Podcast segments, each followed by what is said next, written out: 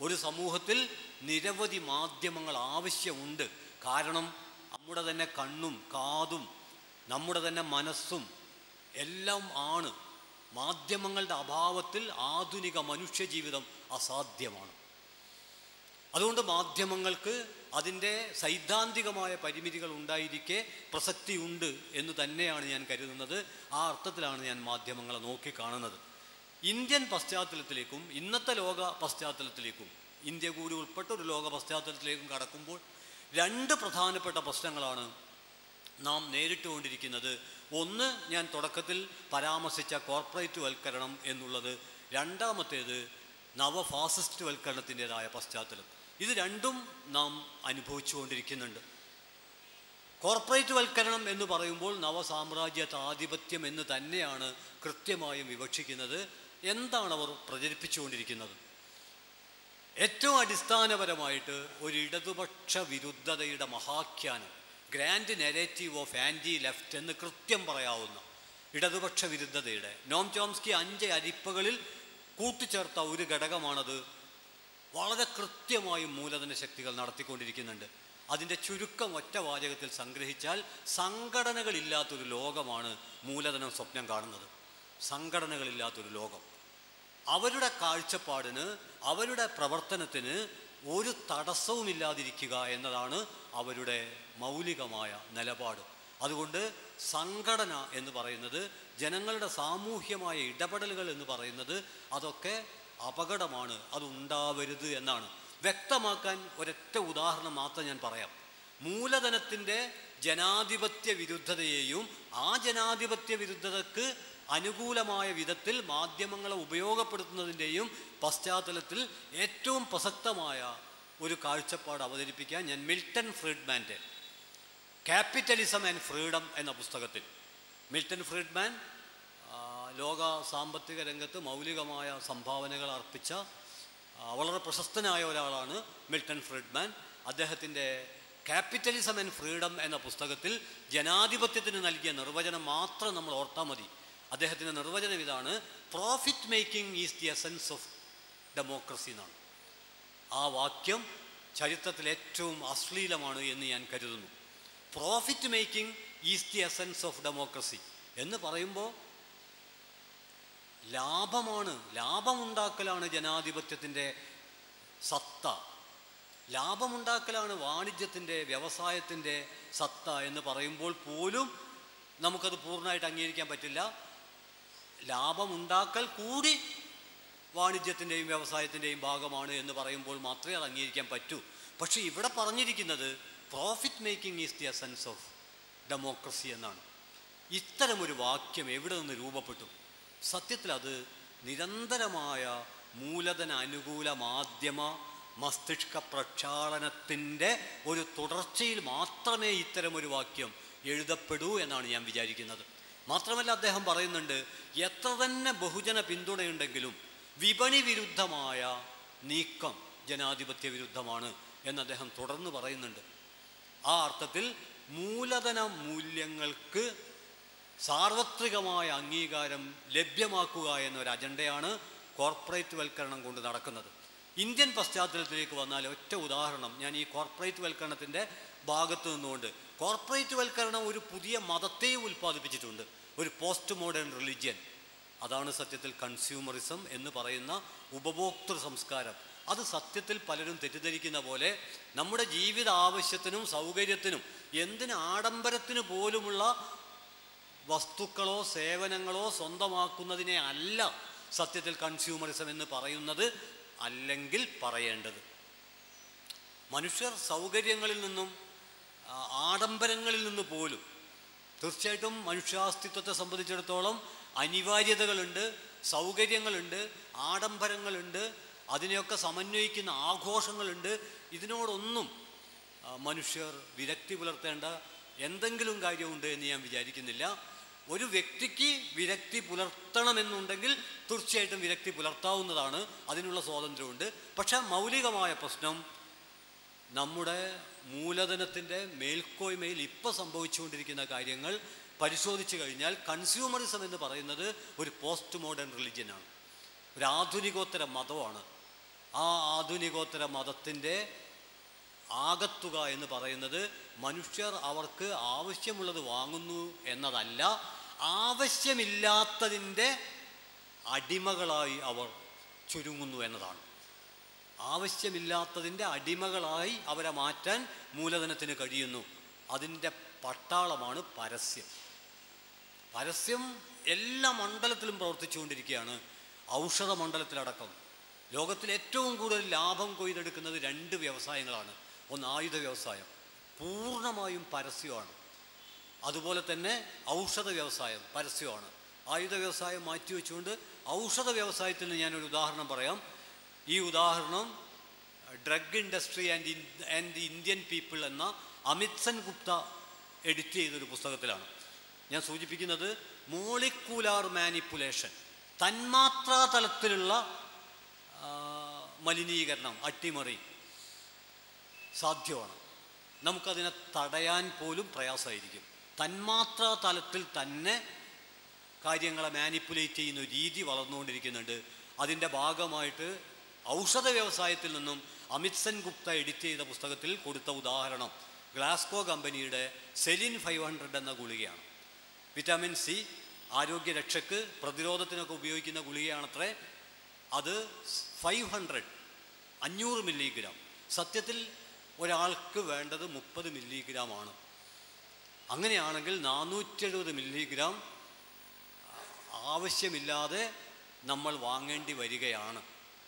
അതിന്റെ അമിതമായ ഉപയോഗം മൂത്രത്തിൽ കല്ല് തുടങ്ങിയ രോഗങ്ങൾക്കിടയാക്കുമെന്ന് ആരോഗ്യ പ്രവർത്തകർ ചൂണ്ടിക്കാണിക്കുന്നു. അങ്ങനെയാണെങ്കിൽ എത്ര ക്രൂരമാണ് ഔഷധത്തിന്റെ മണ്ഡലത്തിൽ പോലുമുള്ള ഈ ചൂഷണം നിരോധിക്കപ്പെട്ട മരുന്നുകളുടെ വിൽപ്പന. ഞാൻ ഒരു ഇന്ത്യൻ ഉദാഹരണം ഈ അടുത്ത് പത്രത്തിൽ വന്ന വാർത്ത നിങ്ങളുടെ മുമ്പിൽ അവതരിപ്പിക്കുകയാണ്. ആ വാർത്ത ഇങ്ങനെയായിരുന്നു. മാതൃഭൂമി ഉൾപ്പെടെ കേരളത്തിലെ എല്ലാ പത്രങ്ങളും തീർച്ചയായിട്ടും ഞാൻ മാധ്യമങ്ങളെ അഭിവാദ്യം ചെയ്യുന്ന ഒരു സന്ദർഭം കൂടിയാണ്. അതിന്റെ വീക്ഷണത്തെ അത് നിരന്തരം പുലർത്തിക്കൊണ്ടിരിക്കുന്ന വീക്ഷണത്തോട് വിയോജിക്കുമ്പോഴും ഇടക്കിടക്ക് ഇത്തരം വീക്ഷണങ്ങൾ നിലനിൽക്കെ തന്നെ ജനപക്ഷത്തുള്ള വാർത്തകൾ ഉണ്ടായിത്തീരുന്നു. ഉണ്ടാവാതെ വയ്യ.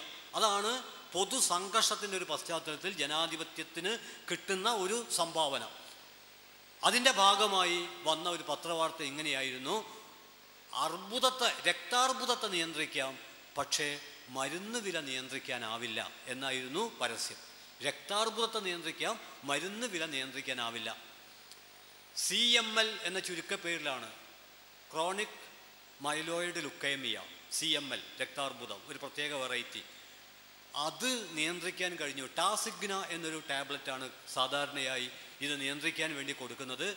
അതിന് പതിനേഴായിരം രൂപയാണ് ഒരു കൊല്ലത്തെ ചെലവ്. നമ്മുടെ നാട്ടിൽ സാമൂഹ്യ പ്രവർത്തകർ ജീവകാരുണ്യ പ്രവർത്തകർ ഒന്ന് ബക്കറ്റ് കാണിച്ചാൽ ഒരു രോഗിയുടെ അതുപോലെ ഓരോ പ്രദേശത്തെയും രോഗികളുടെ ചികിത്സക്കുള്ള പതിനേഴായിരം രൂപ പിരിക്കാൻ പറ്റും. എന്നാൽ നൂറ്റെട്ട് മരുന്നുകളുടെ വില നിയന്ത്രണ ഉത്തരവ് എടുത്തു കളയാൻ തീരുമാനിക്കപ്പെട്ട നമ്മുടെ ഈ കാലത്ത്. അതിന്റെ രാഷ്ട്രീയ കാര്യങ്ങളിലേക്ക് ഞാൻ വിശദമായി കടക്കുന്നില്ല. നൂറ്റെട്ട് മരുന്നുകളുടെ വില നിയന്ത്രണ ഉത്തരവ് പിൻവലിപ്പിക്കപ്പെട്ടപ്പോൾ എന്ത് സംഭവിച്ചു എന്ന് മാധ്യമങ്ങളിലൂടെ തന്നെ വ്യക്തമായി വന്നു. അത് മറ്റൊന്നുമല്ല ടാസിഗ്ന എന്ന് പറയുന്ന സി എം എൽ എന്ന് പറയുന്ന ക്രോണിക് മൈലോയിഡ് ലുക്കേമിയ എന്ന രക്താർബുദത്തിന് കൊടുക്കേണ്ടി വന്ന മരുന്നിന്റെ ഒരു കൊല്ലത്തെ വില മരുന്നിന്റെ വില നിയന്ത്രണ ഉത്തരവ് എടുത്ത് കളയുന്നതിന് മുമ്പ് പതിനേഴായിരം രൂപ. എടുത്തു കളഞ്ഞപ്പോൾ ഇരുപത് ലക്ഷം രൂപ. ജാതിക്കപ്പുറം മതത്തിനപ്പുറം രാഷ്ട്രീയ പാർട്ടികൾക്കപ്പുറം ആർക്കൊക്കെയാണോ ഈ രോഗം ഉണ്ടാവുന്നത്? അങ്ങനെയാണ് ഇപ്പോൾ നമ്മൾ ആലോചിക്കുന്നത്. നമുക്കിതൊരു വലിയ പൊട്ടിത്തെറിക്കുന്ന പ്രശ്നമാവാത്തത് എനിക്ക് സി എം എൽ ഇല്ലല്ലോ എന്റെ വീട്ടിൽ ആർക്കും ഇല്ലല്ലോ എന്ന് നമ്മൾ വിചാരിക്കുന്നതുകൊണ്ടാണ് പക്ഷേ മാനവികത എന്ന് പറയുന്നത് പൊതുപ്രവർത്തനം എന്ന് പറയുന്നത് അതല്ല. അത് അതിൽ നിന്ന് എത്രയോ വ്യത്യസ്തമാണ് എന്ന് ഈ കോഴിക്കോട്ട് മണ്ണിൽ കാലമർത്തി നിൽക്കുമ്പോൾ ഓരോ മലയാളിയായ ഇന്ത്യക്കാരനും ആത്മാഭിമാനത്തോടെ ഓർമ്മിച്ചെടുക്കാൻ പറ്റും. അങ്ങനെ അല്ലത് നമുക്ക് രോഗമുണ്ടോ ഇല്ലയോ എന്നതല്ല. ഇവിടെയാണ് എ അയ്യപ്പന്റെ കവിതയിലെ ഒരു ചോദ്യവും അതിനെ മറ്റൊരു രീതിയിൽ നാം വിപുലീകരിക്കുമ്പോൾ കിട്ടുന്ന ഉത്തരവും ഈ വിഷയത്തിന്റെ ഉള്ളടക്കമായി തീരുന്നത് കയ്യപ്പന്റെ കവിത എ അയ്യപ്പന്റെ കവിതയിലെ ചോദ്യം ഇതാണ്. മക്കളില്ലാത്ത ഒരുവനോട് കുട്ടിക്കൊരു പേരിടാനും വീടില്ലാത്തൊരുവനോട് വീട്ടിനൊരു പേരിടാനും പറയവേ കൂട്ടുകാരാ നീ ഇത് രണ്ടുമില്ലാത്തൊരുത്തന്റെ നെഞ്ചിലെ തീ കണ്ടുവോ? തീർച്ചയായിട്ടും മറ്റു മനുഷ്യരുടെ നെഞ്ചിടിപ്പ് കേൾക്കണം അവരുടെ ചങ്കിടിപ്പ് കേൾക്കണം. അതാണ് പൊതുപ്രവർത്തനത്തിന്റെ തുടക്കം. അതിന്റെ വളർച്ച എന്ന് പറയുന്നത് മറ്റുള്ളവർ എന്ന് പറയുന്നത് നമ്മളും കൂടിയാണ് എന്ന് മനസ്സിലാക്കലാണ്. അതാണ് അതിന്റെ വളർച്ച. അങ്ങനെ നോക്കുമ്പോൾ നമ്മുടെ സമൂഹത്തിൽ ഇന്ന് നടന്നുകൊണ്ടിരിക്കുന്ന ഞാൻ പറഞ്ഞു വരുന്നത് കോർപ്പറേറ്റ് വൽക്കരണം ആ കോർപ്പറേറ്റ് വൽക്കരണത്തിന്റെ താല്പര്യങ്ങളെ പിന്തുണയ്ക്കുന്ന തരത്തിൽ മുഖ്യധാരാ മാധ്യമങ്ങൾ പ്രവർത്തിച്ചുകൊണ്ടിരിക്കുന്നു. അതുവഴി അവരുടെ മൂലധന താല്പര്യം സുരക്ഷിതമായി സംരക്ഷിക്കപ്പെടുന്നു. ഇതാണ് ഒരു പ്രധാനപ്പെട്ട കാര്യം.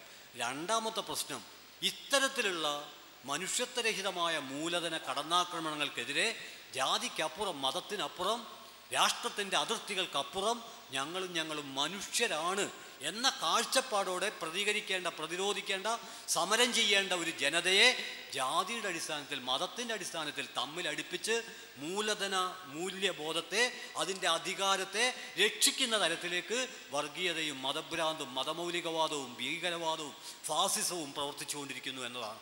അതിന് ആ കാര്യം ജനങ്ങളുടെ മുമ്പിൽ തുറന്ന് അവതരിപ്പിക്കുന്നതിൽ മാധ്യമങ്ങൾക്ക് എത്രത്തോളം തങ്ങളുടെ ദൗത്യം നിർവഹിക്കാൻ കഴിയുന്നുണ്ട്.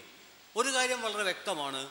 മുമ്പത്തതിൽ നിന്ന് വ്യത്യസ്തമായിട്ട് മാധ്യമങ്ങൾക്ക് അവരെത്ര ആഗ്രഹിച്ചാലും എല്ലാം പൂഴ്ത്തിവെക്കാനോ അടച്ചു വെക്കാനോ ഇന്നത്തെ ചരിത്ര സന്ദർഭത്തിൽ കഴിയില്ല.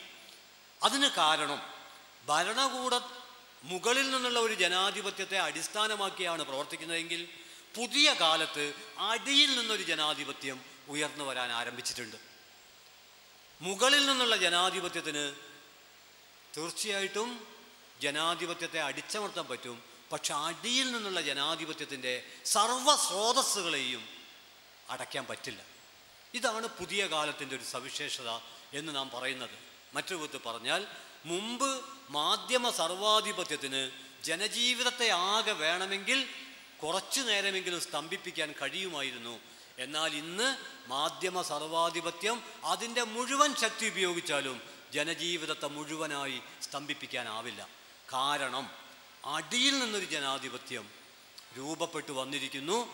ആരുടെയും ആഹ്വാനമില്ലാതെ ഒരു സർക്കുലറുമില്ലാതെ ഒരു രാഷ്ട്രീയ പാർട്ടിയുടെയും പിന്തുണയില്ലാതെ ഒരു മതത്തിന്റെയും പിന്തുണയില്ലാതെ ഒരു രാജ്യത്തിന്റെയും പിന്തുണയില്ലാതെ മനുഷ്യർക്ക് സ്വന്തം ഉള്ളിന്റെ ഉള്ളിൽ നിന്ന് പൊട്ടിപ്പുറപ്പെടുന്ന പ്രതികരണത്തിന്റെയും പ്രതിരോധത്തിന്റെയും അടിസ്ഥാനത്തിൽ പ്രതികരിക്കാൻ കഴിയുമെന്ന് രണ്ടായിരത്തി പതിനഞ്ചിലെ ഇന്ത്യൻ അവസ്ഥ പോലും വ്യക്തമാക്കി കഴിഞ്ഞിരിക്കുന്നു.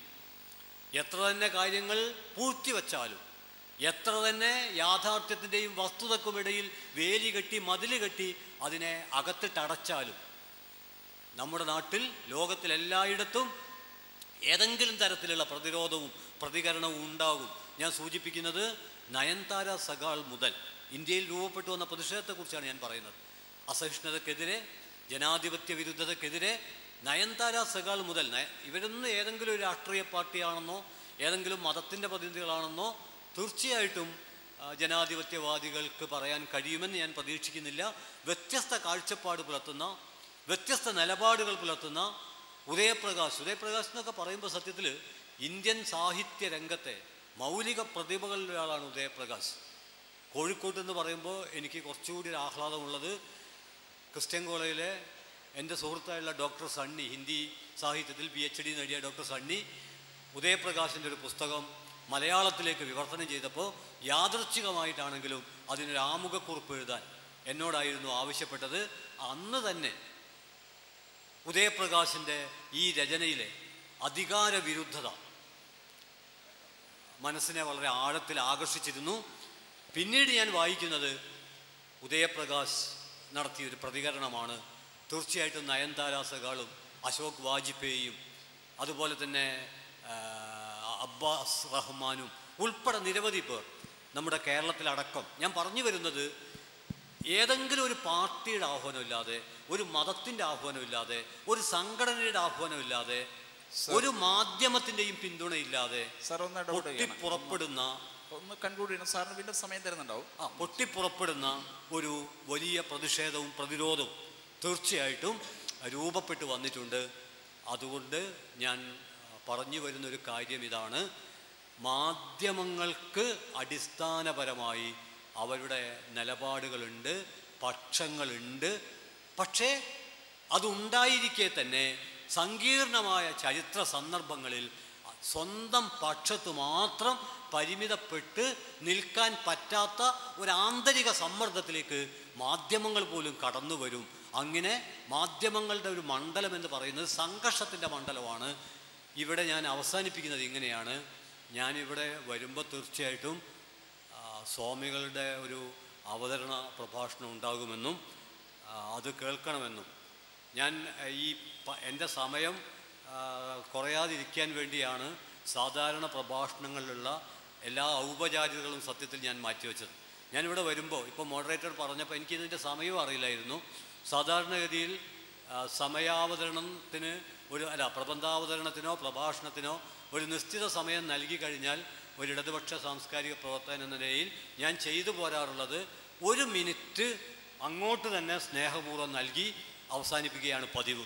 അതായത് നിർദ്ദേശിക്കപ്പെട്ട സമയത്തിൽ ഒരു മിനിറ്റ് കുറച്ച് കൃത്യതയ്ക്ക് വേണ്ടി ചെയ്തുകൊണ്ടിരിക്കുന്ന ഒരു കാര്യമാണ്. ഇവിടെ പൊടുന്നനെയുള്ള ഒരു പേരുവിളിയായിരുന്നു. ഞാനിങ്ങനെ കാത്തിരിക്കുകയായിരുന്നു. കടലാസൊക്കെ എടുത്ത് സ്വാമികൾ പറയുന്ന അഭിപ്രായങ്ങളൊക്കെ കേട്ട് അതിനൊരു കാരണം കൂടിയുണ്ട്. അദ്ദേഹത്തോടൊപ്പം ഒരു വേദി പങ്കിടുക എന്നത് തീർച്ചയായിട്ടും വളരെ ആഹ്ലാദവും അഭിമാനമായിട്ടാണ് ഞാൻ കരുതുന്നത്.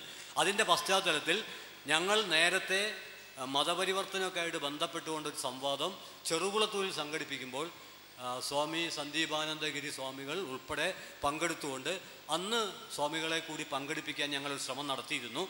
അദ്ദേഹത്തിന് വലിയ തിരക്കുകളുള്ളതുകൊണ്ട് വരാൻ കഴിയില്ല എന്ന് അദ്ദേഹം സ്നേഹപൂർവം അറിയിക്കുകയായിരുന്നു. അങ്ങനെ അന്ന് ഒരു വേദിയിൽ ഒന്നിച്ചിരിക്കാൻ കഴിയാതെ പോയത് ഇവിടെ ഇന്ന് ഒന്നിച്ചിരിക്കാൻ കഴിഞ്ഞതിലുള്ള ആഹ്ലാദവും അദ്ദേഹത്തിന്റെ പ്രഭാഷണം ആദ്യം കേട്ട് കഴിഞ്ഞാൽ തീർച്ചയായിട്ടും അത് കുറച്ചുകൂടി ഈ വിഷയത്തെക്കുറിച്ച് ഞാൻ സത്യത്തിൽ അങ്ങനെ തന്നെ ആയിരിക്കുമല്ലോ സംഭവിക്കുക. നോട്ടീസിലും അങ്ങനെ തന്നെയാണ് ആദ്യം കണ്ടിരുന്നത്. പക്ഷേ പെട്ടെന്നാണ് എന്നോട് പറഞ്ഞത്. അത് മോഡറേറ്റർ ഒരർത്ഥത്തിൽ നൽകിയ ഒരു ആദരവ് തന്നെയായിട്ടാണ് ഞാൻ കരുതുന്നത്. അതിന്റെ സ്നേഹം ബഹുമാനം ഇനി തീർച്ചയായിട്ടും ഈ വിഷയത്തിന്റെ ചെറിയ ചില കാര്യങ്ങൾ മാത്രമേ പറഞ്ഞുള്ളൂ. ഞാൻ ദീർഘിപ്പിക്കുന്നില്ല. ഈ അന്വേഷണം ആലോചന മൗലികമായിട്ട് ഒറ്റ കാര്യം അമർത്തി പറഞ്ഞ് എന്റെ ഈ ഇടപെടൽ അവസാനിപ്പിക്കുകയാണ്. വളരെ സംഘർഷാത്മകമായ ആശയങ്ങളുടെ ലോകത്ത് അനുഭവങ്ങളുടെ ലോകത്ത് അനുഭൂതികളുടെ ലോകത്ത് പോലും വളരെ സംഘർഷാത്മകമായ ഒരു കാലത്തിലൂടെയാണ് നാം കടന്നു പോകുന്നത് ഒരു കവി അടുത്ത കാലത്ത് എഴുതിയ കവിയുടെ പേരും കവിതയുടെ പേരും മറന്നുപോയി. പക്ഷെ അതിൽ ഒരു വരി മറക്കാനേ പറ്റുന്നില്ല. അതിങ്ങനെയാണ്. നിദ്രയുടെ വഴികളിൽ മുള്ളുകളുള്ളതിനാൽ എന്റെ സ്വപ്നങ്ങൾ പോലും ഇപ്പോൾ അതുവഴി സഞ്ചരിക്കാറില്ല. നിദ്രയുടെ വഴികളിൽ മുള്ളുകളുള്ളതിനാൽ എന്റെ സ്വപ്നങ്ങൾ പോലും ഇപ്പോൾ അതുവഴി സഞ്ചരിക്കാറില്ല. നിങ്ങൾക്കെന്റെ അഭിവാദ്യങ്ങൾ. നന്ദി ശ്രീ കെ എൻ സാർ. അങ്ങേക്ക് പത്ത് മിനിറ്റ് കൂടെ ഇതിന് ശേഷം അനുവദിക്കുന്നുണ്ടാവും. ഇപ്പോൾ ചിദാനന്ദപുരി സ്വാമിജി നമ്മളോട് സംസാരിക്കുന്നതാണ്.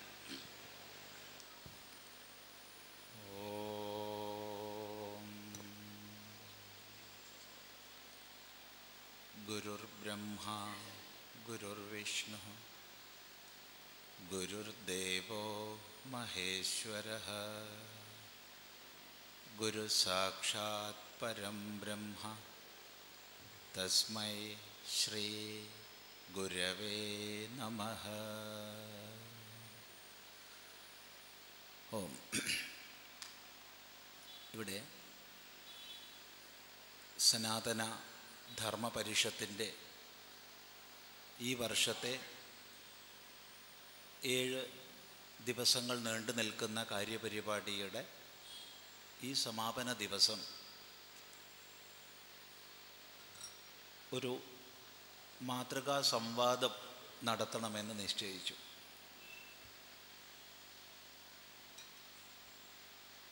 ഇന്ന് പൊതുവെ സംവാദങ്ങൾ കുറവും വിവാദങ്ങളേറെയുമാണ്. കഴിഞ്ഞ രണ്ട് മാസങ്ങൾക്ക് മുമ്പ് കേരളത്തിലെ പ്രമുഖമായ ഒരു ടി വി ചാനൽ നമ്മളെ ഒരു സംവാദത്തിന് വിളിച്ചു. ഒരു ചോദ്യമേ അവരോട് തിരിച്ച് ചോദിച്ചുള്ളൂ. നിങ്ങളുടെ ചാനലിൽ സംവാദം ഉണ്ടോ ഉണ്ടെങ്കിൽ പങ്കെടുക്കാം. ഉണ്ട് സ്വാമി. സംവാദം എന്ന് പറയുന്നത് ആ അർത്ഥത്തിൽ തന്നെയാണോ നടക്കാറ്? അതേ സ്വാമി സ്വാമിക്ക് വരാം. തീർച്ചയായിട്ടും. വന്ന് മനസ്സിലാക്കാലോ? വന്ന് മനസ്സിലാക്കാൻ ഞാനില്ല. കാരണം ടി വി പൊതുവെ കാണാറില്ല. വല്ലപ്പോഴും ഏതെങ്കിലുമൊക്കെ വീടുകളിലൊക്കെ പോണ സമയത്ത് അവിടെ ടി വി വെച്ചിട്ടുണ്ടെങ്കിൽ കാണാറുണ്ടെന്നല്ലാതെ കാണാറില്ല. അങ്ങനെ കാണാനിട വരുന്നത് ഒരാൾ സംസാരിക്കുന്നു അപ്പോഴത്തേക്ക് ഒരു രണ്ടോ മൂന്നോ പേര് ഒന്നിച്ച് സംസാരിക്കും മൂന്ന് പേരുടെ ശബ്ദവും കേൾക്കാൻ കഴിയാതെ മൂന്ന് പേരും എന്താണ് പറയുന്നതെന്ന് അറിയാൻ മനസ്സിലാക്കാൻ കഴിയാതെ ഇത് ഓൺ ചെയ്ത് വെച്ചിരിക്കുന്ന സമൂഹം നോക്കിയിരിക്കും. ഈ സമയത്ത് അവതാരകൻ എന്ന് പറയുന്ന ആൾ എത്ര ബഹളം വയ്ക്കുന്നുവോ എത്ര കടിച്ചു കീറുന്നുവോ എത്ര അയാളുടെ ആശയങ്ങളെ സ്ഥാപിക്കാൻ ശ്രമിക്കുന്നുവോ മറ്റതുവർക്ക് പറയാൻ പോലും അവസരം കൊടുക്കാതെ ഇവരുടെ അവതാരകന്റെ അജണ്ട നടപ്പിലാക്കിക്കൊണ്ട് നിർത്തുന്നു. ഇതാണ് പൊതുവെ കാണുന്നത്. ഇതല്ല സംവാദത്തിന്റെ രീതി. പ്രതിപക്ഷ ബഹുമാനത്തോടുകൂടി ഏതൊരാശയത്തെയും കേൾക്കാൻ കഴിയുകയും വിശകലനം ചെയ്യാൻ കഴിയുകയും അങ്ങനെ വാദത്തിലൂടെ തത്വനിർണയത്തിലേക്ക് എത്താൻ സാധിക്കുന്നു എന്ന ചിരന്തനമായ ആശയത്തെ സ്ഥാപിക്കുകയും ചെയ്യുക എന്നുള്ളതാണ് സംവാദത്തിന്റെ ലക്ഷ്യം. ആ അർത്ഥത്തിൽ സംവാദം നടക്കാതിരിക്കുമ്പോൾ നമ്മൾ അങ്ങോട്ട് വരാൻ താല്പര്യപ്പെടുന്നില്ല. അത്തരം തല്ലുകൂടലിലൊന്നും ഒരു താല്പര്യമില്ല അതുകൊണ്ട് വരില്ലെന്ന് അന്ന് പറഞ്ഞു. ഇവിടെയാണ് ഏത് വിഷയത്തെ സംബന്ധിച്ചായാലും ഭഗവാൻ ഭാഷ്യകാരൻ ഛാന്തോഗ്യ ഉപനിഷത് ഭാഷ്യത്തിൽ സുവ്യക്തമായി പറയുന്നുണ്ട് ഏത് വിഷയത്തെ സംബന്ധിച്ചായാലും വിദ്വൽ സദസ്സുകൾ സംഘടിപ്പിക്കുകയും ആ വിദ്വൽ സദസ്സുകളിലൂടെ സംവാദങ്ങൾ നടത്തുകയും ചെയ്യുന്നതിലൂടെ അറിവ് നവീനമായി തീരും അറിവ് വികസിതമായി തീരും അറിവിന്റെ പ്രചരണം സംഭവിക്കും. അറിവിന്റെ വികാസത്തിനും നവീനഭാവത്തിനും പ്രചരണത്തിനും വിദ്വൽ സദസ്സുകൾ അനിവാര്യമാണെന്നുള്ളത് ഇന്നോ ഇന്നലെയോ പറഞ്ഞു വെച്ചതല്ല. സഹസ്രാബ്ദങ്ങൾക്ക് മുമ്പ് ഭഗവാൻ ഭാഷ്യകാരൻ ഛാന്തോഗ്യ ഉപനിഷത് ഭാഷ്യത്തിൽ രേഖപ്പെടുത്തിയതാണ്. അപ്പം ഏത് വിഷയത്തെ സംബന്ധിച്ചും ഇങ്ങനെയുള്ള സംവാദങ്ങൾ ആവശ്യമാണ് എന്ന തിരിച്ചറിവിൽ നിന്നും ഏത് രീതിയിലാണ് സംവാദം നടത്തേണ്ടതെന്ന് ഇന്ന് സമൂഹത്തെ ബോധിപ്പിക്കേണ്ട ഒരാവശ്യമുണ്ട് എന്ന തിരിച്ചറിവിൽ നിന്നുമാണ് സനാതനധർമ്മ പരിഷത്ത് ഇങ്ങനെയൊരു മാതൃകാ സംവാദത്തെ വയ്ക്കുന്നത് ഇവിടെ വിഷയം സൂചിപ്പിക്കപ്പെട്ടു മാധ്യമ നിഷ്പക്ഷത മാധ്യമ വിചാരണ. മാധ്യമത്തിനുണ്ടായിരിക്കേണ്ടുന്ന നിഷ്പക്ഷതയെക്കുറിച്ചുള്ള ചർച്ചയാണ് ഒന്നാം ഭാഗം. മാധ്യമത്തെ എങ്ങനെ വിചാരണ ചെയ്യണം അഥവാ മാധ്യമത്തിന്റെ പ്രവർത്തനത്തെ എങ്ങനെ വിചാരണ ചെയ്യണം എന്നുള്ളത് രണ്ടാം ഭാഗം. ഇവിടെ മാധ്യമ നിഷ്പക്ഷത എന്ന് പറയുമ്പോൾ അതൊരു മലയാള തനി നാടൻ പ്രയോഗം പോസ്റ്റുംകാൽ മാനാഞ്ചിറ കുളം എന്നൊക്കെ പറയുന്നത് പോലെയുള്ളൊരു ഒരു ശബ്ദപ്രയോഗമാണ് കാരണം മാധ്യമ ശബ്ദത്തിന്റെ അർത്ഥം ഒന്ന് മധ്യത്തിൽ നിലകൊള്ളുന്നത് എന്നാണ്. മാധ്യമ ശബ്ദത്തിന്റെ അർത്ഥം തന്നെ മധ്യേ തിഷ്ഠതി എന്നാണ്. മധ്യത്തിൽ നിലകൊള്ളുന്നത്. മധ്യത്തിൽ നിലകൊള്ളുക എന്ന് പറയുമ്പോൾ അത് നിഷ്പക്ഷമായിരിക്കും അഥവാ ആയിരിക്കണം. അല്ലെങ്കിൽ അത് മധ്യത്തിലല്ല. ഏതോ ഭാഗത്താണ്. മധ്യമം എന്ന ശബ്ദത്തിന്റെ രണ്ടർത്ഥങ്ങളിൽ പ്രധാനപ്പെട്ട് ഉള്ള രണ്ടർത്ഥങ്ങളിൽ ഒരർത്ഥം മധ്യേ തിഷ്ഠതി മധ്യത്തിൽ നിലകൊള്ളുന്നതെന്നാകുമ്പോൾ അത് നിഷ്പക്ഷമാണ്. അഥവാ ആയിരിക്കണം. അഥവാ അല്ലാതെ വരികിൽ അതിനെ മാധ്യമം എന്ന് പറയാൻ പറ്റില്ല. പിന്നെയോ ഏതെങ്കിലും ചില പാർട്ടികളുടെയൊക്കെ വക്താക്കളുണ്ട്. അതുപോലെ വക്താവ് എന്ന് നമുക്ക് പറയാം. ഒരു പാർട്ടിയുടെ വക്താവ് അല്ലെങ്കിൽ ഒരു സമുദായത്തിന്റെ വക്താവ് ഒരു ജാതിയുടെ വക്താവ് ഒരു കോർപ്പറേറ്റ് സ്ഥാപനത്തിന്റെ വക്താവ് ഒരു ഏതെങ്കിലും ഒരു സംഘടനയുടെ വക്താവ് അങ്ങനെയുള്ളൊരു വക്താവ് നിഷ്പക്ഷത പാലിക്കില്ല. അദ്ദേഹത്തിൽ നിന്ന് നിഷ്പക്ഷത പ്രതീക്ഷിക്കുന്നുമില്ല. പക്ഷെ മാധ്യമ ശബ്ദത്തിന് യോഗ്യമായ ഒന്ന് നിഷ്പക്ഷമായിരിക്കണം. കാരണം അതിന്റെ ശബ്ദാർത്ഥം അതായതുകൊണ്ട്. ശബ്ദാർത്ഥത്തെ അന്യഥ മാറ്റാൻ അസാധ്യമാണല്ലോ.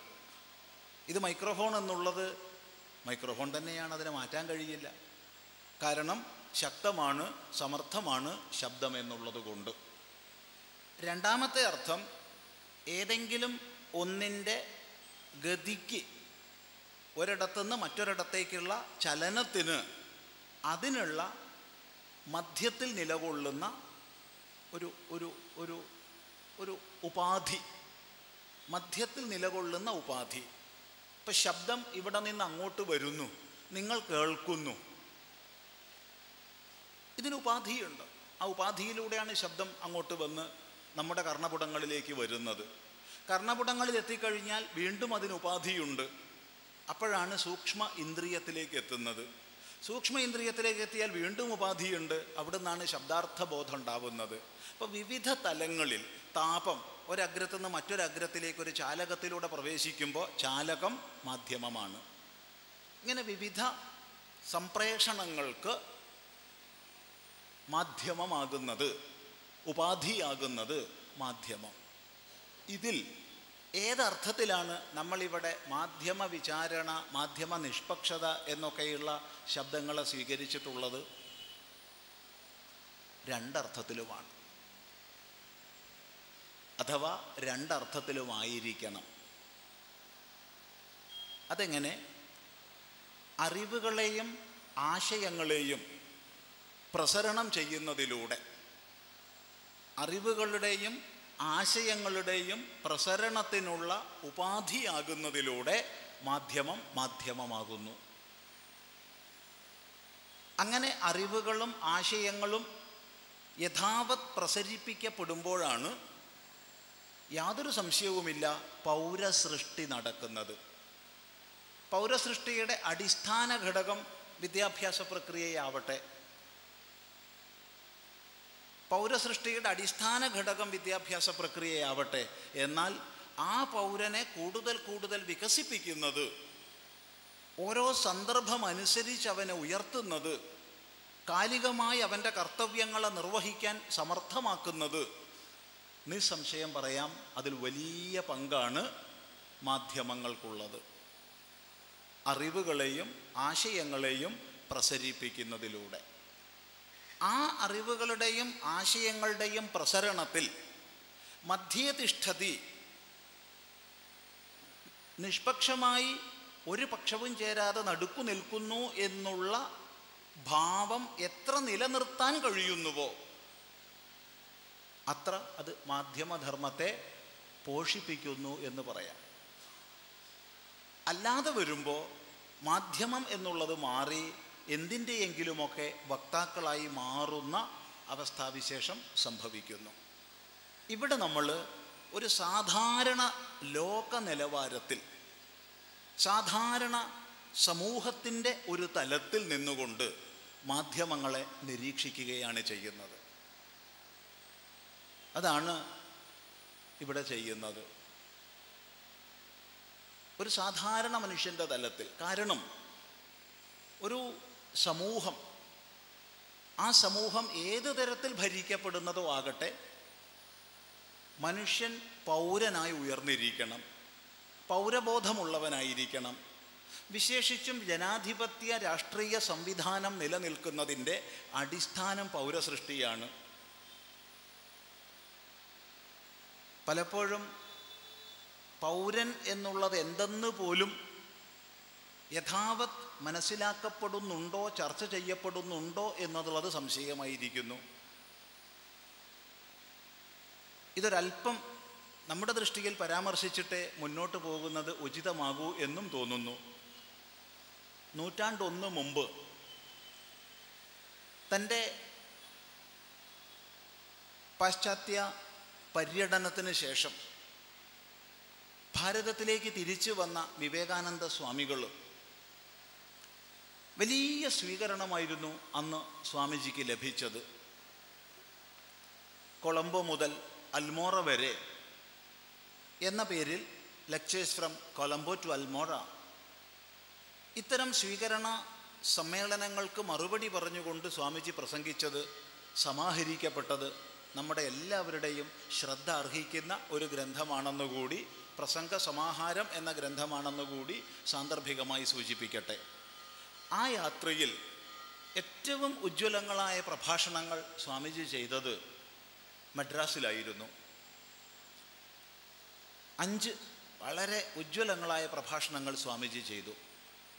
ആ പ്രഭാഷണങ്ങൾ കേട്ട് പ്രഭാവിതരായ കുറേ യുവസമൂഹം അഭ്യസ്തവിദ്യരായ കുറേ യുവാക്കൾ സ്വാമിജിയെ സമീപിച്ച് ആവശ്യപ്പെട്ടു.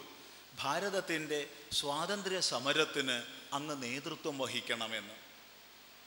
കാരണം സമൂഹത്തെ ഇളക്കി മറിക്കാനുള്ള അനിഷേധ്യമായ വൈദ്യുത പ്രവാഹം പോലെ മനുഷ്യന്റെ ഹൃദയത്തിലേക്ക് പ്രവേശിക്കുന്ന ആ വ്യക്തിത്വ വൈഭവം വാക്ശക്തിയുടെ മഹിമ കണ്ടും കൊണ്ടുമറിഞ്ഞ ആ യുവജനങ്ങളാണ് സ്വാമിജിയോട് പ്രാർത്ഥിച്ചത്. സ്വാമിജിയുടെ മറുപടി ഒരു പൊട്ടിച്ചിരിയായിരുന്നു. ദീർഘനേരം നീണ്ട ചിരി. ആ ചിരിയുടെ ഒടുവിൽ സ്വാമിജി അവരോടൊരു മറുചോദ്യമാണ് ചോദിച്ചത്. സ്വാതന്ത്ര്യമോ? നിങ്ങൾക്ക് സ്വാതന്ത്ര്യമാണോ വേണ്ടത്? എങ്കിൽ ആദ്യം പൗരനെ സൃഷ്ടിക്കൂ. പൗരസൃഷ്ടി നടക്കാതെ ഒരു രാഷ്ട്രം സ്വതന്ത്രമായാൽ ഉണ്ടാകുന്ന ആപത്തുകൾ എന്തൊക്കെയാണ്? അതുകൊണ്ട് എന്റെ ദൗത്യം പൗരസൃഷ്ടിയാണ്. പൗരൻ സൃഷ്ടിക്കപ്പെടട്ടെ. ഇതായിരുന്നു സ്വാമിജിയുടെ മറുപടി. ഇത് പറഞ്ഞുകൊണ്ട് ഇവിടെ സംസാരിക്കുന്നത് എന്തുകൊണ്ടെന്നാൽ ജനാധിപത്യത്തിൽ ജുഡീഷ്യറിയോ അല്ലെങ്കിൽ എക്സിക്യൂട്ടീവോ അല്ലെങ്കിൽ ലെജിസ്ലേച്ചറോ അടിസ്ഥാനമായ മൂന്ന് സ്തംഭങ്ങളായി നിലനിൽക്കുന്നുവെന്നും ആ സ്തംഭങ്ങൾക്കുപരി അവയെപ്പോലും നിരീക്ഷിച്ചുകൊണ്ടും അവയെപ്പോലും ഉന്മാർഗത്തിൽ നിന്ന് നേർവഴിയിലേക്ക് നയിച്ചുകൊണ്ടും നിലകൊള്ളുന്ന നാലാമത്തെ മാധ്യമം എന്നുള്ള വലിയ സ്തംഭം നിലകൊള്ളുന്നു എന്നൊക്കെ നമ്മൾ പറയുമ്പോൾ തീർച്ചയായിട്ടും ഇതിങ്ങനെ തന്നെയാണ്. പക്ഷെ അതേ സമയത്ത് അടിസ്ഥാനപരമായ പൗരൻ പൗരബോധം. ഈ പൗരനെയാണ് നമ്മൾ ആദ്യം വിലയിരുത്തേണ്ടത്. പൗരനെ വിലയിരുത്തുന്ന സമയത്ത് പൗരസൃഷ്ടിപരമായ പൗരനിർമ്മാണപരമായ വിദ്യാഭ്യാസ വ്യവസ്ഥയും ആ പൗരനെ കൂടുതൽ കൂടുതൽ കൂടുതൽ പരിപോഷിപ്പിക്കുന്ന കൂടുതൽ പൗരത്വബോധത്തിലേക്ക് അവനെ ഉയർത്തുന്ന മാധ്യമങ്ങളും ഇവയുടെ ഒത്തുചേർന്നുള്ള പ്രവർത്തനമാണ് എപ്പോഴും ഒരു ജനാധിപത്യത്തിന്റെ അടിസ്ഥാനമായി വർത്തിക്കുന്നത്. ഈ അടിസ്ഥാനത്തിലാണ് ലെജിസ്ലേച്ചർ നിലകൊള്ളുന്നത്. ഈ അടിസ്ഥാനത്തിലേ എക്സിക്യൂട്ടീവ് പ്രവർത്തിക്കൂ. ഈ അടിസ്ഥാനത്തിൽ മാത്രമേ ജുഡീഷ്യറിയുടെ ഏതെങ്കിലും ഇടപെടലിന് സാർത്ഥകതയും ഉണ്ടാകൂ. അപ്പോൾ ഈ പൗരൻ പൗരനും രാഷ്ട്രവും തമ്മിലുള്ള ബന്ധം രാഷ്ട്രത്തിന്റെ മഹിമയെ തിരിച്ചറിഞ്ഞുകൊണ്ട് നിലനിൽക്കുന്ന പൗരൻ ആ രാഷ്ട്രമഹിമയെ പോഷിപ്പിക്കുന്ന പൗരൻ പൗരനെ സുരക്ഷിതമായി നിലനിർത്തുന്ന രാഷ്ട്രവ്യവസ്ഥ ഈ പരസ്പര പൂരകമായ രീതിയിലുള്ള ഗതിക്ക് എപ്പോഴും കാവലാളായി എപ്പോഴും വഴിയൊരുക്കുന്ന വെളിച്ചമായി മാധ്യമം നിലകൊള്ളുമ്പോൾ മാധ്യമം സ്വധർമ്മം പാലിക്കുന്നു എന്ന് നമുക്ക് ഒരു ഒരു പൗരന്റെ ദൃഷ്ടിയിൽ ഒരു സാമാന്യ സമൂഹ അംഗത്തിന്റെ ദൃഷ്ടിയിൽ പറയാം. ഈ രീതിയിൽ മാധ്യമങ്ങളെ വിലയിരുത്തുമ്പോൾ ഈ ധർമ്മം നമ്മൾ കാണുന്നുവോ എന്നുള്ളതാണ് ചോദ്യം വരുന്നത്. ആ ചോദ്യം നമ്മൾ സാധാരണ തലത്തിൽ നമ്മുടെ നിരൂപണത്തിന് വിധേയമാകുന്ന തലത്തിൽ ഇരുന്നു കൊണ്ട് നടത്താനേ ഉദ്ദേശിക്കുന്നുള്ളൂ. പലപ്പോഴും ആവുന്നില്ലെന്നുള്ളതാണ് യാഥാർത്ഥ്യം. അതിന്റെ കാരണങ്ങളിലേക്ക് നമ്മൾ പോകുന്ന സമയത്ത് പല രീതിയിൽ പറയാം. പല തരത്തിൽ ആ ചർച്ചയ്ക്ക് വികാസം സംഭവിക്കാം. പക്ഷേ വിചാരണ എന്ന് നമ്മൾ ഉദ്ദേശിക്കുന്ന മാധ്യമ വിചാരണ എന്ന് നമ്മൾ പറയുന്ന എല്ലാത്തിനെയും വിചാരണയ്ക്ക് വിധേയമാക്കുന്ന മാധ്യമത്തിന്റെ നിലപാടുകളെ അല്ലെങ്കിൽ മാധ്യമങ്ങളുടെ നിലപാടുകളെ ഒരു സാമാന്യ സമൂഹ അംഗം എന്ന രീതിയിൽ നമ്മൾ നിരീക്ഷിക്കുമ്പോൾ പലപ്പോഴും വളരെയധികം നമ്മെ ചിന്തിപ്പിക്കുന്ന പൗരനെ വളർത്തുന്നതിന് പകരം വിപരീത ദിശയിലുള്ള അധപ്പതനത്തെ നൽകുന്ന തരത്തിൽ ഒട്ടനവധി പ്രവർത്തനങ്ങൾ ഇവിടെ സംഭവിക്കുന്നില്ലേ എന്ന് ചോദിക്കേണ്ട സ്ഥിതിയുണ്ട്. എന്തുകൊണ്ട് എന്നാണെങ്കിൽ ഇവിടെ രാഷ്ട്രത്തിൽ പുതിയ പുതിയ പല കണ്ടുപിടുത്തങ്ങളും വരുമ്പോൾ യുവസമൂഹം പല പുതിയ കണ്ടെത്തലുകളും നടത്തി ശാസ്ത്ര സാങ്കേതിക മേഖലയിൽ വളരെ ഉയർച്ചയെ പ്രദാനം ചെയ്യുന്ന ഒരു സന്ദർഭം വരുമ്പോൾ അത്തരം കണ്ടെത്തലുകളെക്കുറിച്ചുള്ള വാർത്തകൾ നാലോ അഞ്ചോ പത്തോ പേജിലേക്ക് മാറ്റി മാറ്റിവെക്കുകയും ഒന്നാം പേജിൽ സെയിലബിൾ ആയിട്ടുള്ള ബലാത്സംഗമോ കൊലപാതകമോ അല്ലെങ്കിൽ ഇവിടെ നടക്കുന്നതെല്ലാം അബദ്ധമാണെന്ന് ചൂണ്ടിക്കാണിക്കുന്ന തരത്തിലുള്ള വാർത്തകൾ നിരത്തുന്ന അച്ചടി മാധ്യമങ്ങൾ നമ്മൾ കാണുമ്പോൾ ചിന്തിക്കേണ്ട വിഷയമാണ്. ഉദാഹരണം മാത്രം. ഇന്ന് ലോകം മുഴുവൻ ഗ്ലോബൽ പൊസിഷനിങ്ങിന് ഉപയോഗിക്കുന്ന സിസ്റ്റം അമേരിക്കയുടേതാണെങ്കിൽ വളരെ വികസിതമായ ഗ്ലോബൽ പൊസിഷനിങ് സിസ്റ്റം നമ്മുടെ ഭാരതത്തിലെ ശാസ്ത്രകാരന്മാർ രൂപപ്പെടുത്തിക്കൊണ്ടിരിക്കുന്നതിന്റെ ഭാഗമായി വിജയകരമായി നാല് ഉപഗ്രഹങ്ങൾ വിക്ഷേപിക്കപ്പെട്ട സന്ദർഭത്തിൽ ആ വാർത്ത പത്രങ്ങളിൽ കാണണമെങ്കിൽ ഇന്റർനെറ്റ് പോയി പരതേണ്ടുന്ന സ്ഥിതിവിശേഷം. ഫ്രണ്ട് പേജിലോ ബലാത്സംഗങ്ങളാണ് അഞ്ച് വാർത്തകൾ. അതെ. ഫ്രണ്ട് പേജിൽ ബലാത്സംഗ വാർത്തയാണ് അഞ്ചെണ്ണം ഒന്നും രണ്ടുമല്ല. ബലാത്സംഗത്തെ അറിയിക്കേണ്ടെന്നല്ല പറഞ്ഞത്. നമ്മുടെ നാട്ടിൽ നടക്കുന്ന ബലാത്സംഗം നാട്ടുകാർ അറിയേണ്ടെന്നല്ല പറഞ്ഞത്. പക്ഷേ ശാസ്ത്ര സാങ്കേതിക ലോകത്തിൽ ഭാരതത്തിന്റെ സ്ഥാനത്തെ വളരെ മുന്നിലേക്ക് നയിക്കുന്ന അങ്ങേയറ്റം ദീർഘദൃഷ്ടിയിൽ പ്രയോജനം ചെയ്യുന്ന മുന്നേറ്റം ശാസ്ത്രകാരന്മാർ വിജയകരമായി നടത്തുമ്പോൾ അതിനെ നമ്മൾ പിന്നിലേക്ക് തള്ളിവിടുന്ന സ്ഥിതിവിശേഷം. അല്ലെങ്കിൽ വേണ്ടില്ല.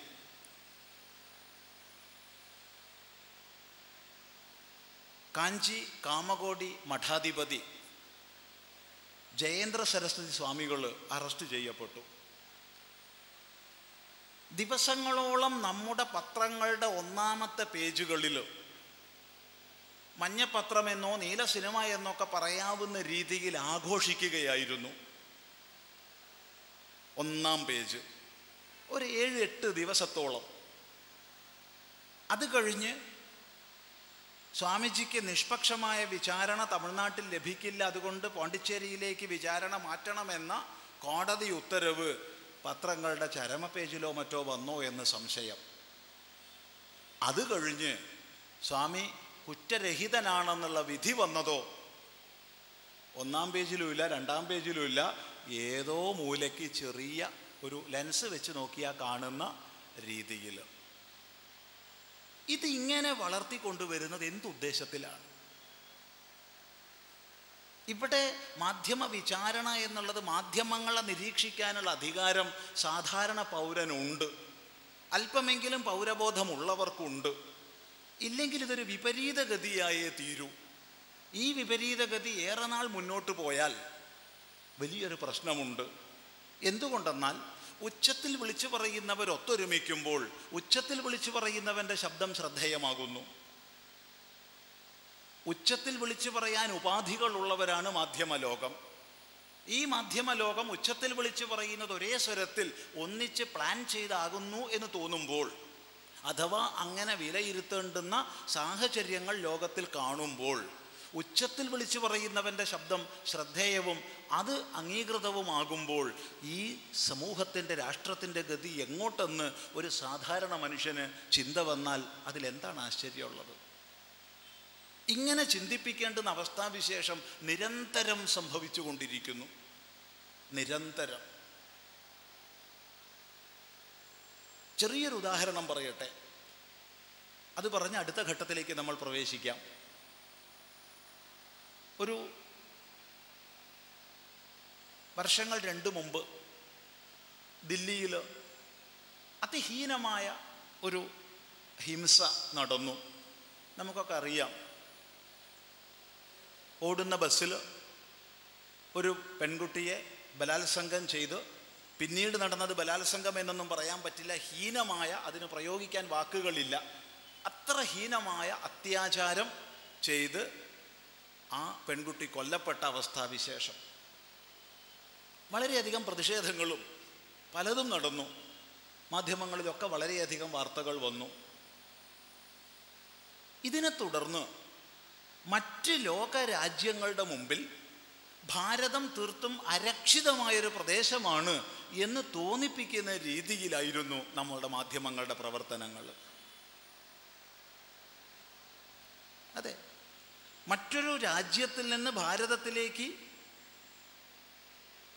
ഒരു ടൂറിസ്റ്റായോ മറ്റോ വരുന്ന ആൾക്ക് ഭീതി ജനിപ്പിക്കുന്ന രീതിയിൽ ഭാരതം സ്ത്രീകൾക്ക് സഞ്ചരിക്കാൻ പറ്റാത്ത പ്രദേശമാണ് എന്നൊരു ധാരണ വരുത്തുന്ന രീതിയിൽ വാർത്തകളെ കൊണ്ട് എന്തൊക്കെയോ സൃഷ്ടിച്ചു. ഈ കാലയളവിൽ ഒരേ ദിവസം രണ്ട് സംഭവം നമ്മുടെ ജീവിതത്തിൽ ഉണ്ടായി. ഈ പറയുന്ന വ്യക്തിയുടെ ഒരേ ദിവസം. ഒന്ന് രാവിലെ പ്രയാഗയിൽ നിന്ന് അലഹബാദിൽ നിന്ന് പ്രയാഗ സ്ഥാ നാമം മാറ്റപ്പെട്ടതാണ് അലഹബാദ് അല്ലാഹുവിനാൽ സ്ഥാപിക്കപ്പെട്ടത്. ആ അലഹബാദിൽ നിന്ന് ദില്ലിയിലേക്ക് പോകുന്ന സമയത്തോ തൊട്ടടുത്ത സീറ്റിൽ ഇരുന്ന ഒരു പെൺകുട്ടി. അവൾ ഓസ്ട്രേലിയയിൽ നിന്ന് വന്നവളാണ്. കുംഭമേളയ്ക്ക് വന്നവളാണ്. വളരെ മുൻകൂട്ടി ടിക്കറ്റ് എല്ലാം ബുക്ക് ചെയ്ത് വരാനൊരുങ്ങി. പക്ഷേ വരേണ്ട സമയമായപ്പോൾ വലിയ പ്രശ്നം. അവരുടെ കൂട്ടുകാരികൾ കുടുംബക്കാർ എല്ലാവരും വിലക്കുന്നു. ഇന്ത്യയിലേക്ക് പോകാൻ കൊള്ളില്ല. ഇന്ത്യ ഒരിക്കലും ഒരു പെൺകുട്ടിക്ക് ഒറ്റയ്ക്ക് സഞ്ചരിക്കാൻ പറ്റിയതല്ല. അതുകൊണ്ട് പോവരുത്. ഇന്ത്യയിലേക്ക് പോവരുത്. അവിടെ പെൺകുട്ടികൾ